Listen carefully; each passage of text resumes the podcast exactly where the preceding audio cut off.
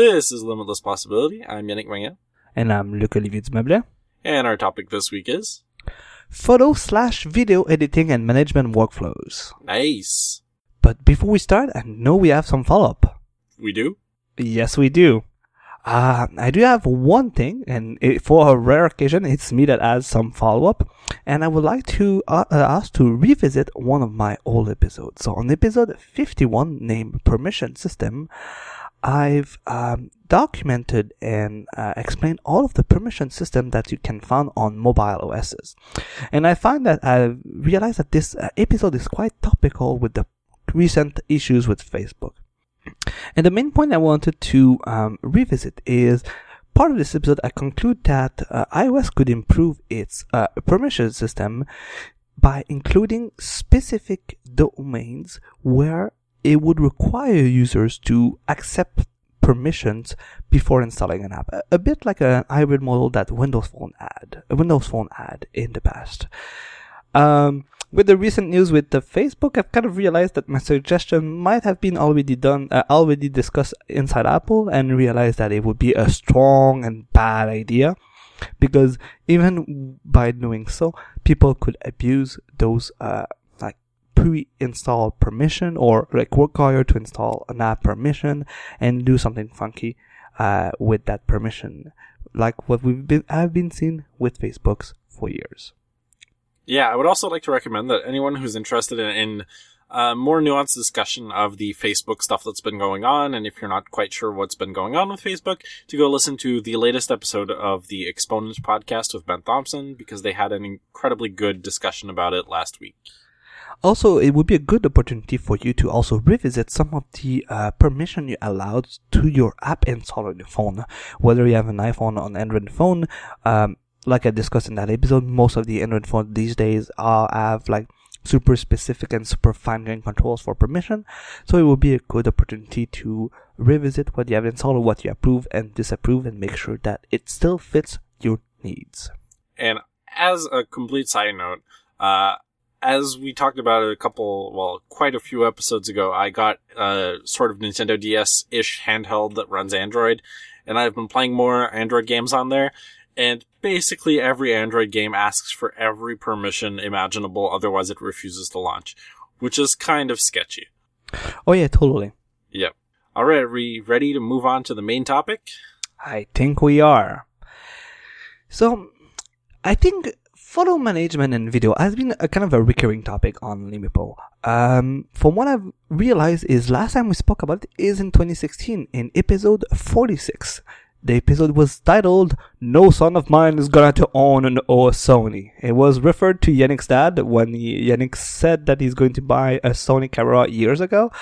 And in this episode, we main, we spoke, we divided this episode in two parts. Uh, the first part was talking about our hardware setup, and the second part was talking about the workflow.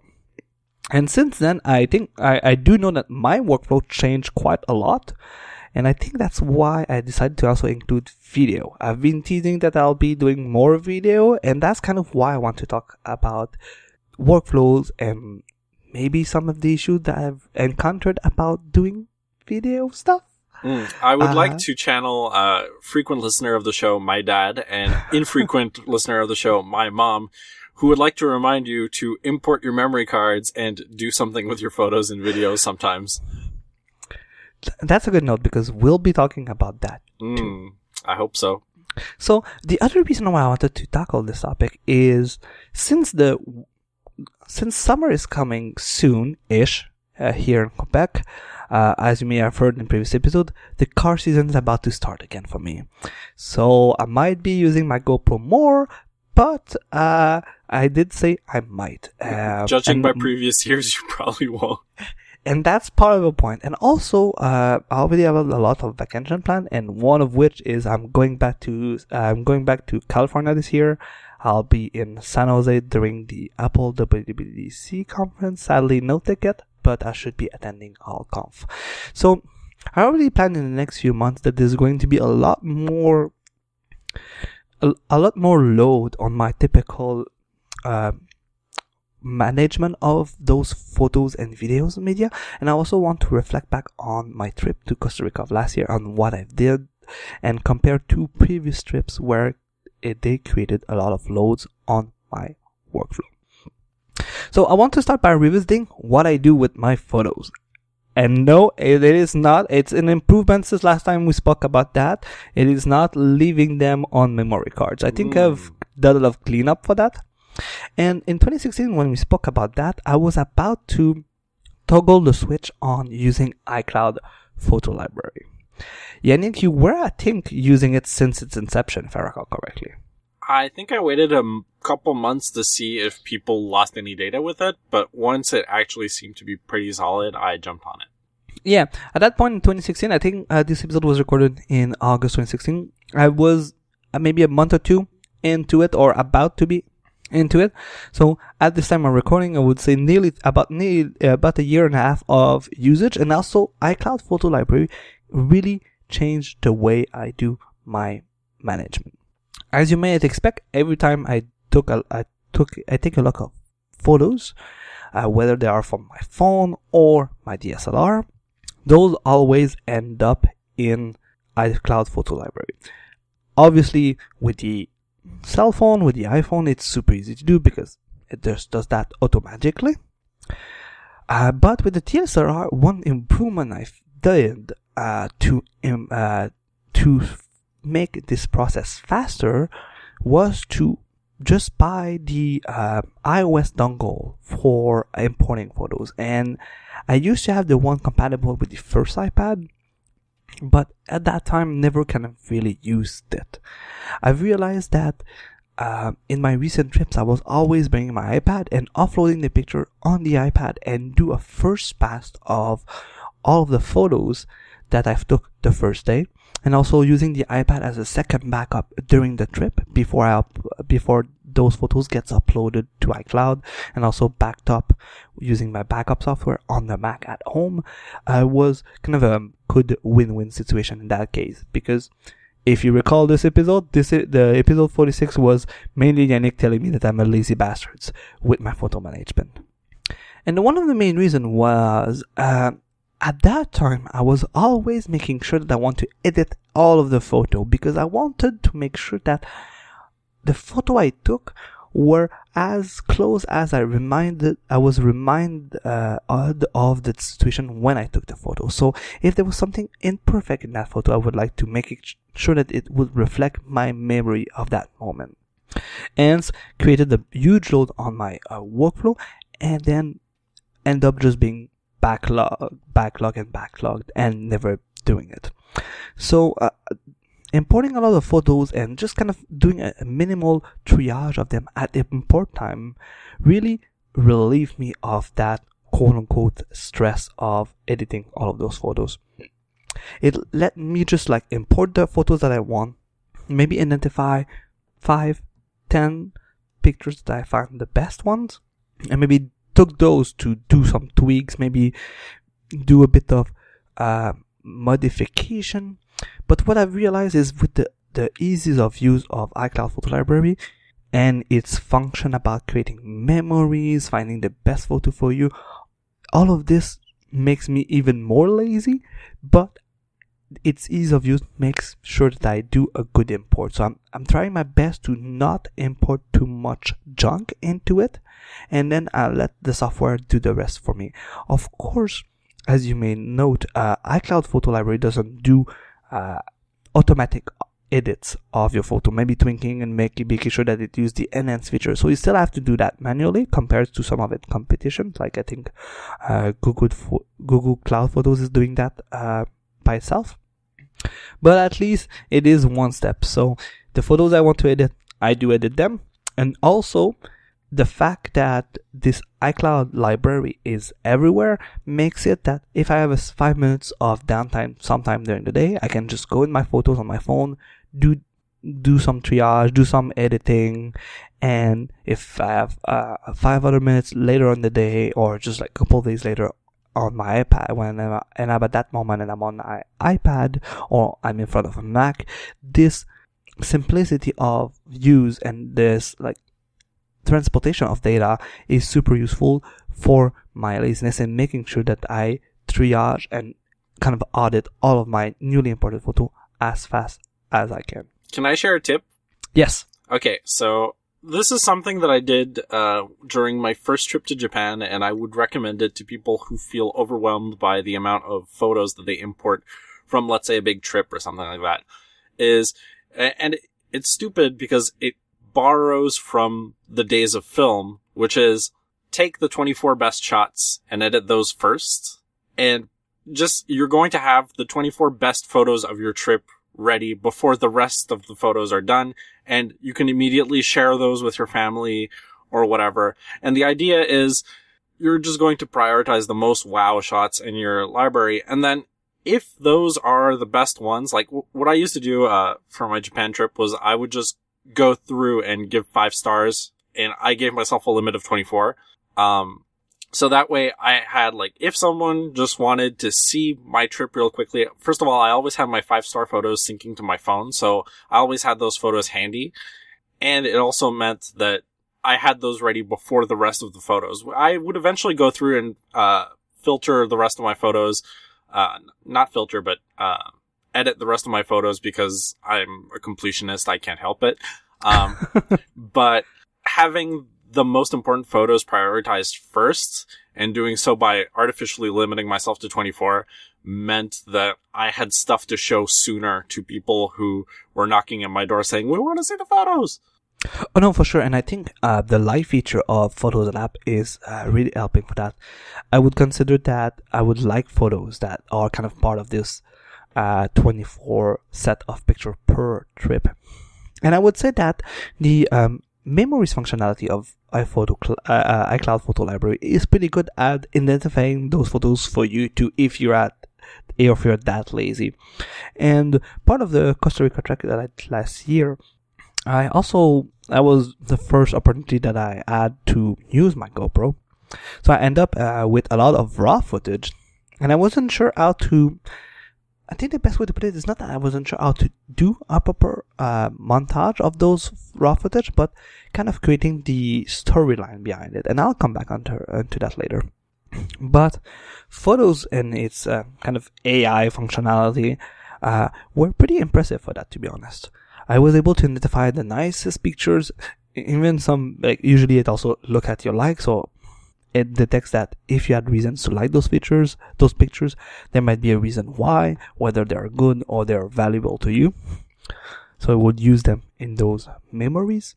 And also it would also edit the raw footage for you and then create a nice video of your trip.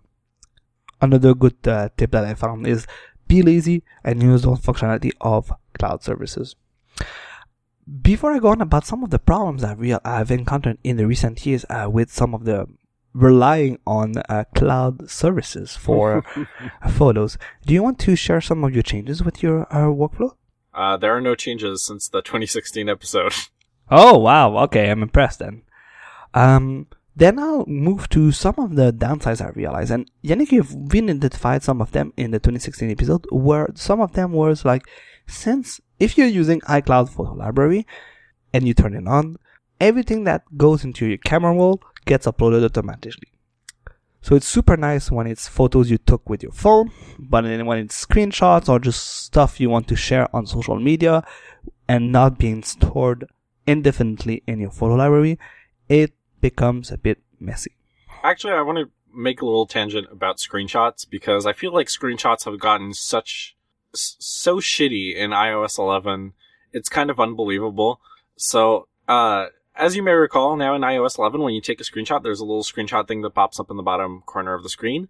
And I talked in a previous episode how that thing is completely unreliable for me, where often the modifications that I make are never saved in my library, or the fo- the original screenshot never even gets saved in the library, and it's just lost forever.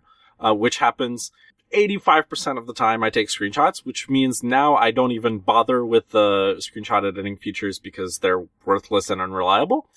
But on top of that, if you just take a screenshot, uh, now it seems that the default behavior is for iCloud Photo Library to automatically upload the screenshot in the cloud and delete the screenshot as soon as possible from your device. And that means that you can often be in a state where you're in the Photos app editing the screenshot while it deletes the screenshot and then you save your changes to the screenshot and says, sorry, the screenshot doesn't exist anymore. And you have to start your edit all over again. And again, this happens 90% of the time I have to edit screenshots because I don't use the built-in editing screenshot features because they don't fucking work. So screenshots are a load of shit in iOS 11 and I fucking hate them. It's, I'm surprised if we continue on tangent, I'm surprised that you have so much issues with it because the main feature that I use in it is I use the share icon in this new UI. I share it where I need to share it and then just use discard screenshot and then never have this problem. I think for me, this new functionality in iOS really help help clean my uh, photo library and making sure it doesn't get polluted by those screenshots. But still, you still encounter, because everything that is in camera roll, you still encounter photos, maybe just like cat pictures, I don't know, or like food picture that you want to share on social media, but, or even for me would be car pictures that you don't want to keep in your kind of historical library. And i think that's what's missing in those uh, services. They want you to upload everything so you can pay for more storage but it's harder and it becomes harder and harder to create historical library where there's like one library of everything like let's call it like all of the raw footage whether it has been edited whether it's videos everything and then the other one is more like filtered and uh, created well the way i would define it is you want to have like the ephemeral library, which is receipts, photos of food, photos of random Instagram shit, basically. like, the photos you take with your phone overwhelmingly will fall into the ephemera thing because they're not there to make memories of a moment. They're there for, I am in the moment now and I want to take a photo to, for short-term purposes. And then you have the long-term storage, which is, here are, uh, whether it's photo shoots, intentional photo shoots, like because of your job or because you're going to an event or something, or just trip photos or family members and that stuff. And that is the stuff that you want to keep in sort of more of the museum of my life library. And, uh, I think it's nice to have both, uh, keep a record of stuff that is going on because oftentimes stuff that you take in your sort of ephemeral library years later may actually come out to be interesting to look at. Like, uh, today Facebook, uh, decided to remind me of my first trip to Japan, which has happened six years ago, uh, today. And, uh, I had taken a photo of some Mahjong anime, which is funny because now I'm on a podcast every couple of weeks where I, my sort of character on the show is that I am the weirdo who likes Mahjong and, uh, weird Japanese shit. And it's like, even six years ago when I was just starting to go to Japan, I already had this aspect of my personality and thing. And it's like a disposable photo of a Mahjong manga in a bookstore. Like, there is no value in that photo except just by having it in the system, there is some value years later that was never intended when I took the photo. So I think like those kinds of aspects are interesting, which is why we maybe need that, that separation of libraries just to keep our organization sane, but I think it's still useful to have both uh, kept in the records for as long as possible. Yeah, and I see your point about this because it feels to me that to keep this kind of historical and then museum of your life t- uh, aspect of your photo library, um, most of the cloud services will rely on AI these days to do that. But at the same time, I would like have to have more control of it. And I, think that's the point I was uh, trying to make here is to say, uh, like the provider of those services, they realize that people don't want to manage it too much. But that, to me, I think what I've realized in the last few years is that's the only aspect I want to manage. Like, do the edits for me. Like, find the best picture for me. I don't care. Like, that's what I want you to do. But creating this museum of my life, like, when I want to talk about my about my like trip to my friends, I want to show them the best 20 pictures. And yes, AI can suggest some to me, but I want the one to be curating those, uh, creating creating those pictures and making sure that when I open whether an album or this museum of my life, I know that there's going to be those 20 pictures of my Costa Rica trip, for example, because they were suggested, they was also created by me, and then they're like kind of stored in place this way. while also keeping this uh, ephemer- ephemeral uh, aspect of the library, which you are right, it is a good place to get uh, memories back. And I think that's some of what the like Facebook is good on that. Uh, Apple with their AI is okay with it, but like those memories, like uh, on this day, what you were doing like a couple years ago, they're always go- uh, they're always good to remind you about your life in the past and bring fond memories about either a past trip or just like a normal day with uh, a normal day out with friends. So the other day I was leaving work and I get this notification on my phone from photos and it's like, here's an album for your grandpa. And then I get home and I ask my mom, I'm like, did something happen to grandpa? Why is this photo showing me pho- photos of my grandpa? Like, did he get sick or something? And I don't know, but this AI now is like, I know and at the end of it all, like this AI doesn't know more than I do about my grandpa's state, but I'm like, why are you giving me this notification telling me like, check out this sick album about your grandpa? like while I'm leaving work. It was very strange. And occasionally it does this. It's like I'm in the middle of the mall and it's like, why don't you take this time to reflect about your dog and these dog pictures? And I'm like, why are you doing this now?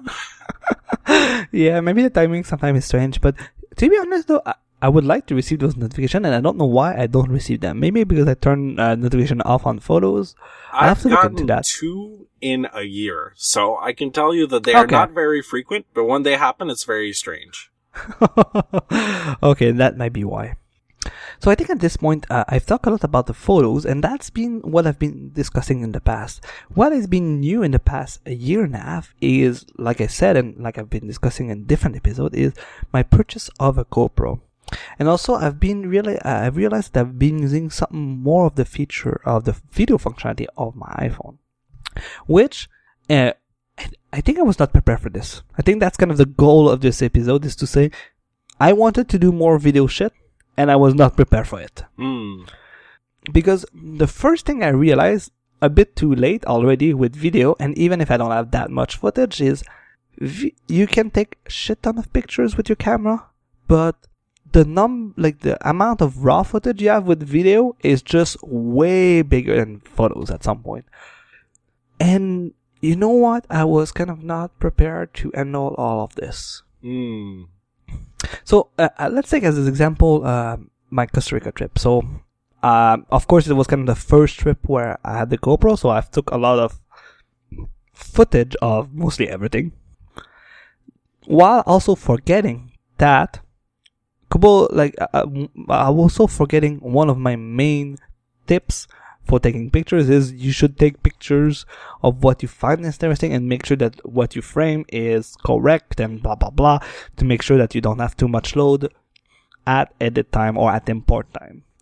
Yeah, I cannot ignore that advice for video. And I think it's even easier to ignore that advice with video. Can you give like a practical example of what you mean? Of course. Um, what I've realized with the GoPro is just just press record. You either your your selfie stick or just a normal stick or whatever. Or another example is uh, Tony did some uh, rope in the skies uh, activity, and you just press record because he uh, has better things to do, and he- we have kind of an hour of him on ropes, and there's kind of important segments that we want him to we want uh, to see him being in the sky but there's like 15 minutes in- between of each ropes. So you end up that we need to cut a chunk big chunk of stuff of video that is kind of useless. And that's super easy to just do record attach it attach the GoPro to yourself and go on with your day. And without realizing that you record like an hour or 15 minutes when you only needed like 30 seconds or a minute out of all of this footage.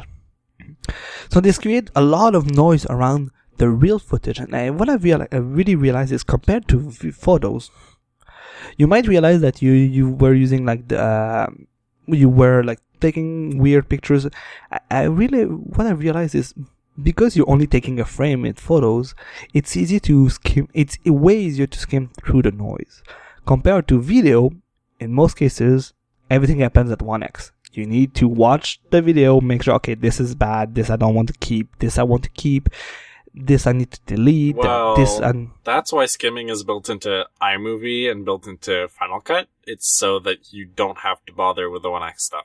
Though I will admit that, um, in general, I find that photo management tools are no good for video. And that is why I tend to, well, it's true that most of the video stuff I do is video games and not, uh, real life stuff. So I tend to keep that separate anyway from my photo library. Um, but I generally find that using photo management tools for video is setting yourself up for disaster because you generally, you generally want the raw footage backed up anyway in case you can ever do something else with that footage for some reason. But you don't want like the hour long video of Tony strapping it to his head and recording the, his entire day basically. Uh, first of all, hogging up all of your cloud backup space and two, uh, like you're never going to go watch that in your photos app. You're, you probably want to make a project out of all of that footage and then have that go in your photos app. And you know what? You're bringing me to my next point. Is I, I like that you mentioned that uh, most of photo um, management software are not built for videos, and that makes total sense. It's maddening.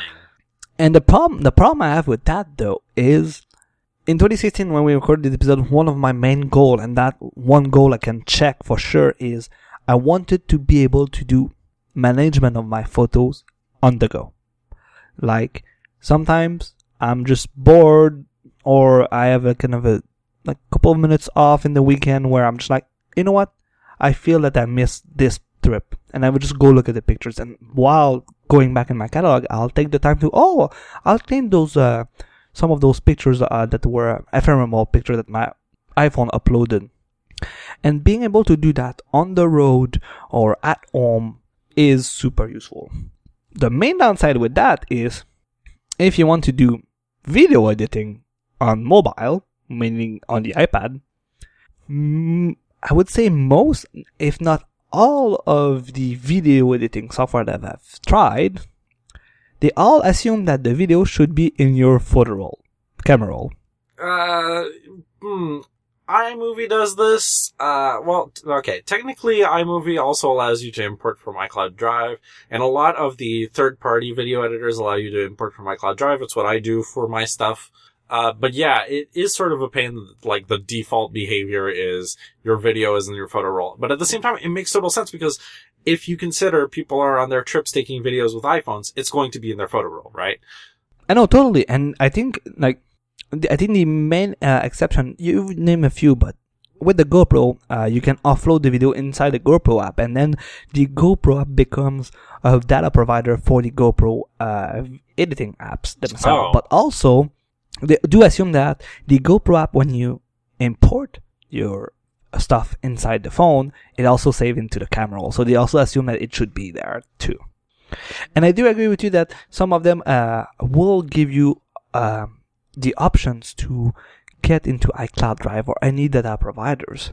But then we go back to the typical argument that iOS is not that great at file management. No, it's true. It's completely clunky. Like I use uh, Pinnacle Pro for my video uh, editing for Swan Song, and generally, what I have to do to get video into the app is I have to, uh, well, I usually have it somewhere on my computer. Then I have to use the Files app to open the Transmit extension, or put it in iCloud Drive.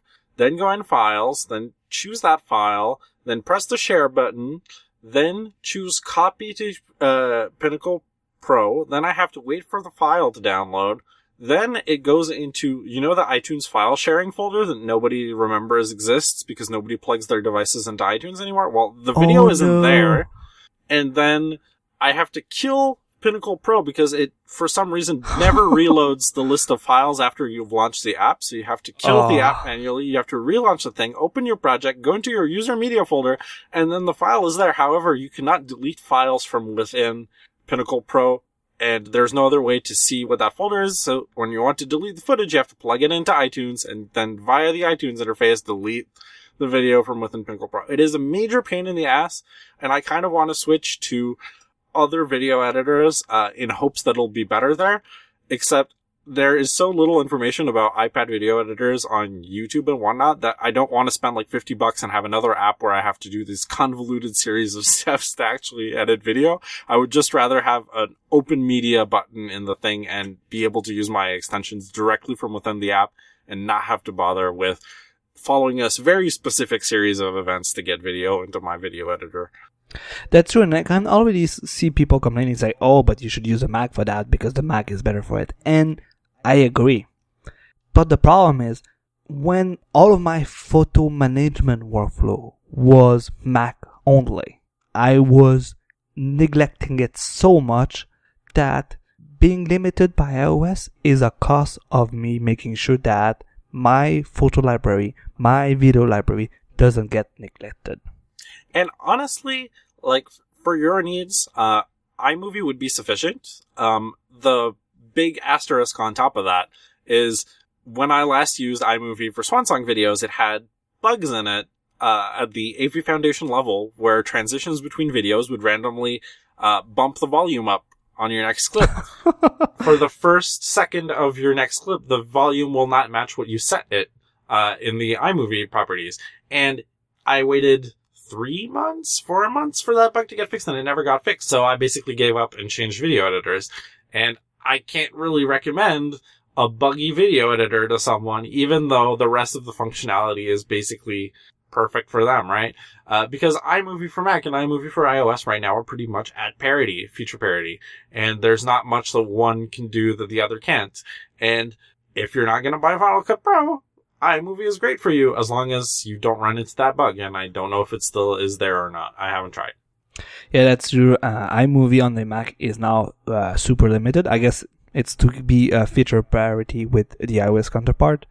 Uh, but I think the I, one thing that it does, the iPad version doesn't have right now is green screen. That is all.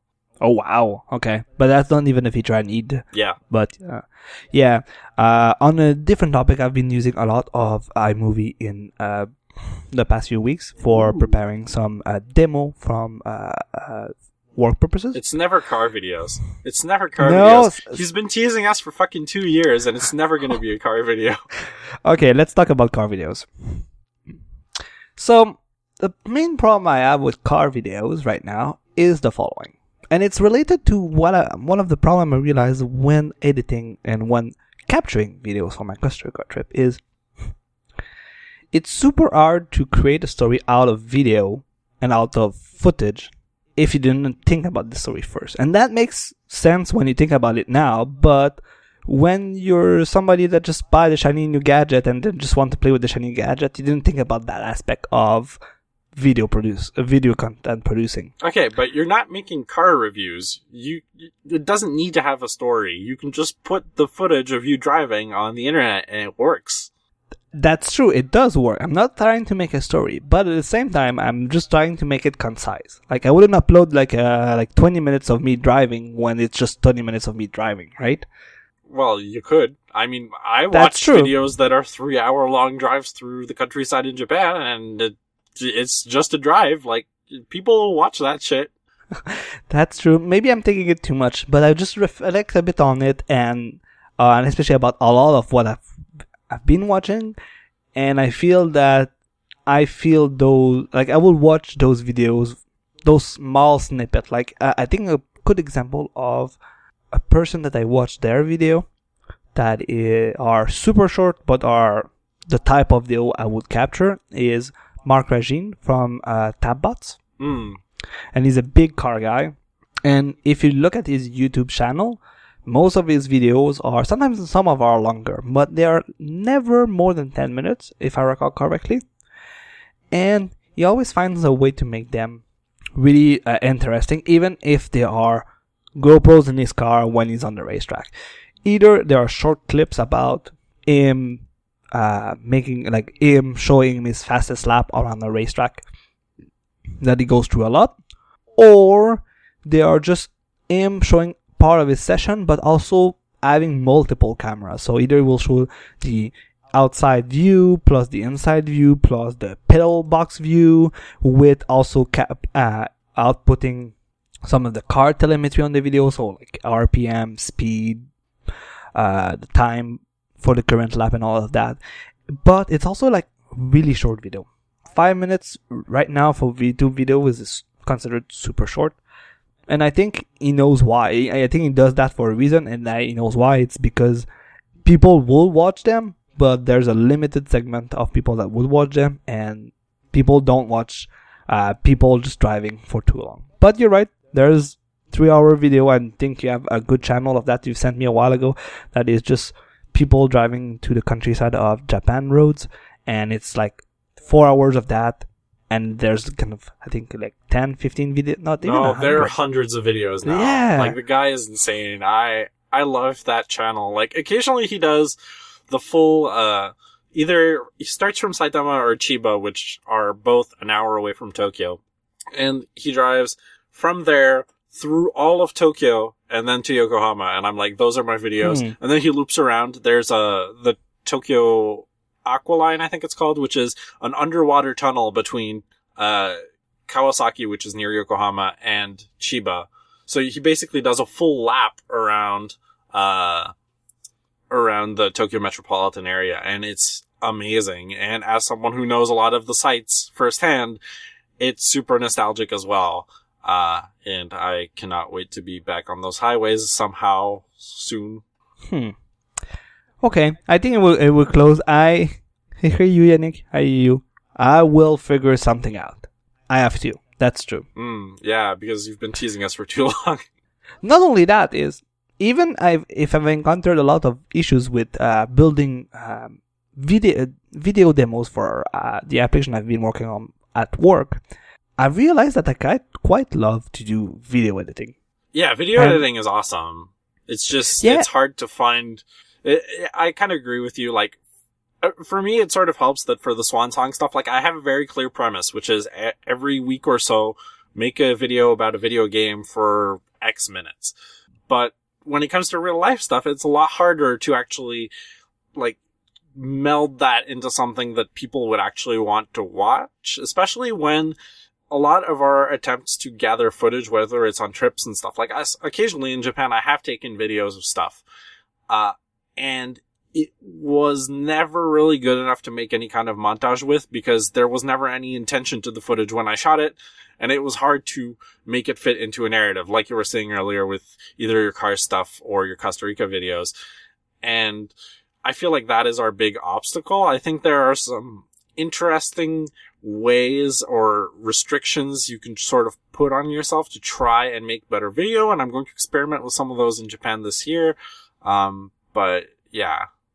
Yeah, and that's kind of thing. What I've experienced is right now. The when you mentioned that photo manage photo the photo tools, photo editing tools are not really suited for videos. That's kind of false at the same time because I think that's where they shine for just like here's my raw footage.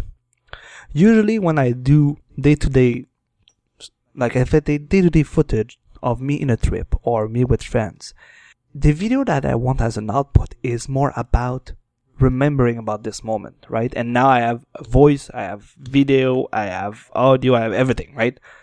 It's better for me to rem- be reminded of it. So usually the, the, the storyline for those videos is just like, look at me. Not I was happy, but like, there was, this was a good moment of my life. Please remind me of this. And photo management solution right now are good at this.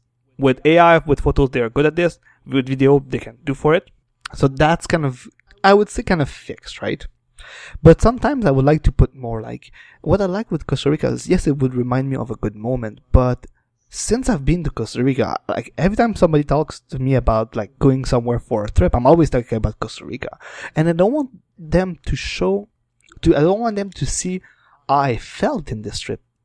I want them to see what they would feel going there. And I think that's maybe why I was struggling with some of my video editing because if I would have thought before that, uh, and maybe that's why I was not prepared, right? I was, uh, let's be honest, before I left for Costa Rica, I was happy to go, but I was really unsure. And I found a place in the world that would, uh, that I enjoyed so much. And every time people ask me about it, I kind of want to share my knowledge about it that I love it so much. And here's the reason why.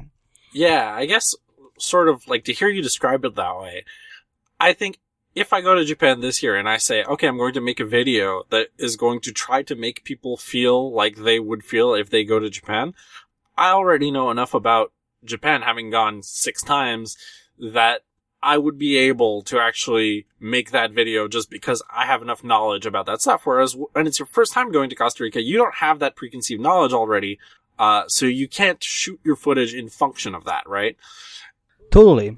And I think that's what that's what has been blocking me a bit also with car videos is that I don't want to only do a car video about just me driving. I want to give you the impression of like you want to do this, like here's what it is without it being a typical car review video. Yeah, it's it's weird because like there's that channel we, we were talking about with all of the highway and countryside drives and everything. And I'm like, can I find a variant of this channel except you're in a Subaru Impreza instead of a Toyota?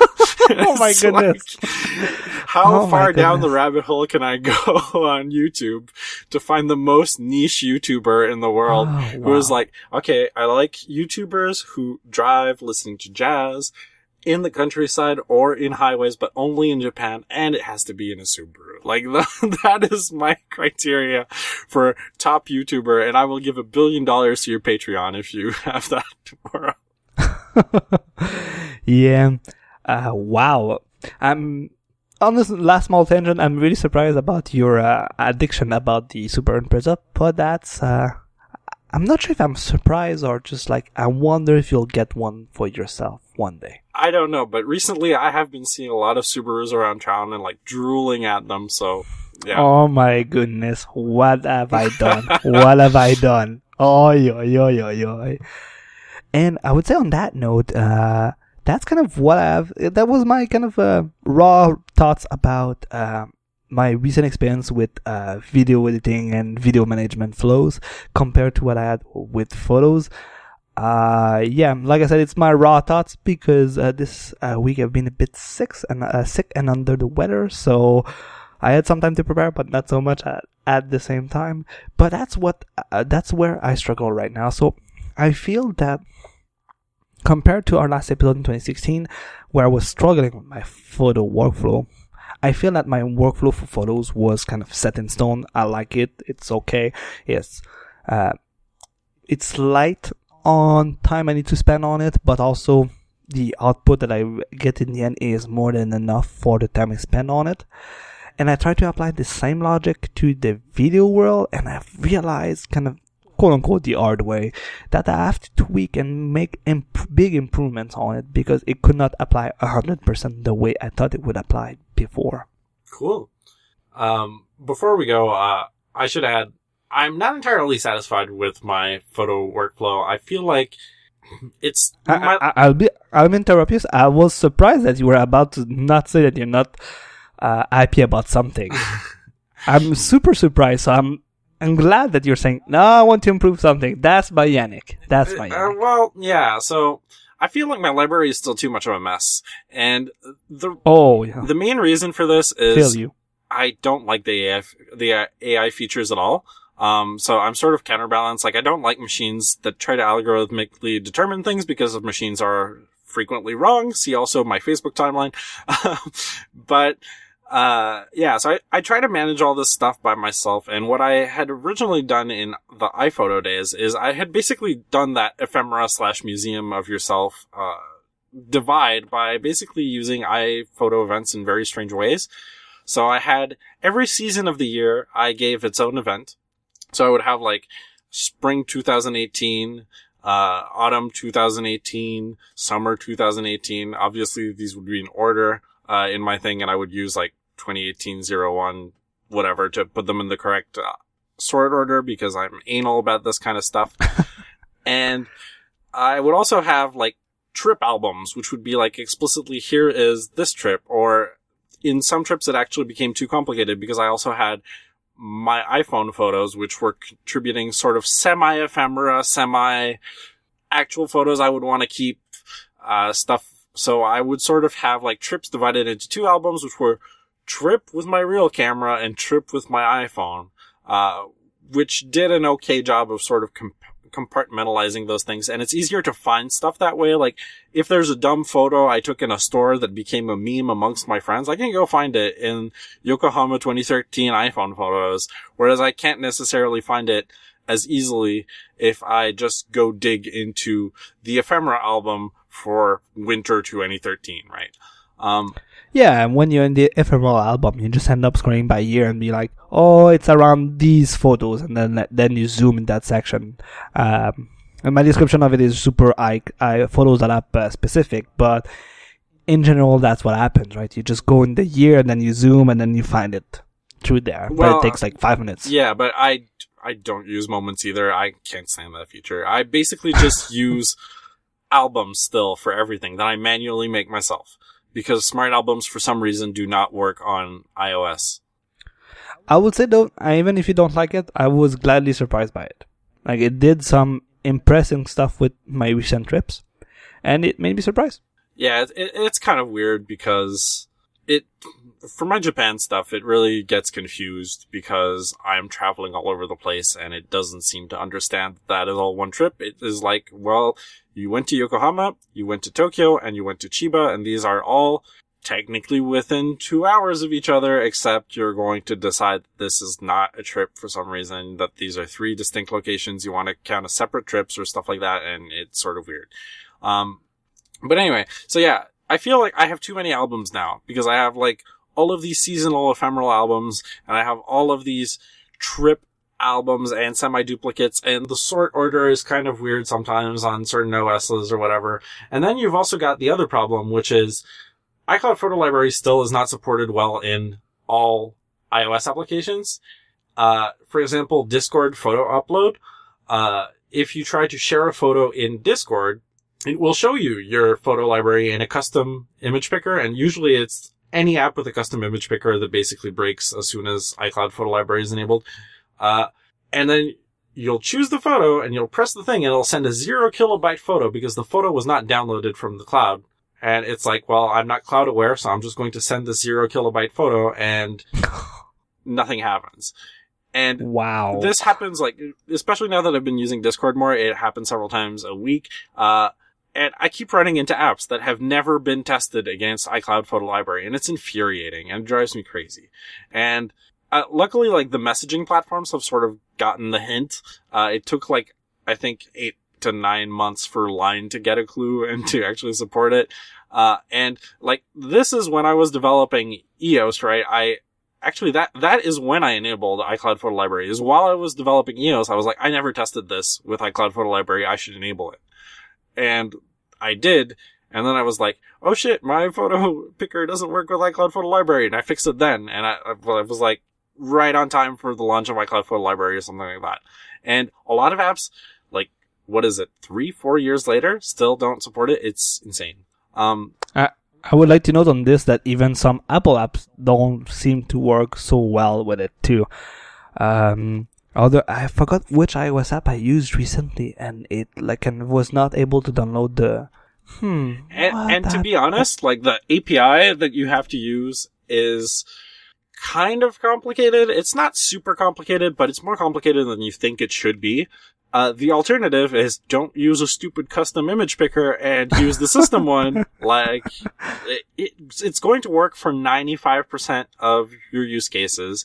Uh, of course, if you're doing a crazy animated GIF app like I was, it's not going to work because you, photos was never conceived to work with animated GIFs and shit like that, but whatever. Um, so yeah, it's, I don't know. I'm just not very satisfied. I've been looking at alternative photo, uh, management workflows that I could adopt and they are all worse in various ways.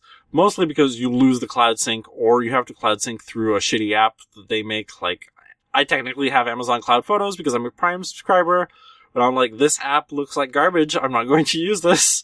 Uh, and I'm, Oh, that's a good point you're making. I forgot that I'm also Prime. Oh. Like, I, I'm tempted to use it sort of as a backup, but not as a primary database of anything because, like, I'm not going to be able to edit in Amazon Cloud Photos, or at least I don't think I can. And if I can, like, it's probably going to be some really shitty editing tools and not what I've grown to use, uh, in the Photos app. But yeah, I've been looking around at various workflows and everything is worse. It's, it's sort of like where I am with iTunes, where like iTunes is infuriating to me right now because Apple has let it go to shit, but at the same time, all of the streaming stuff is worse, so I continue to use iTunes.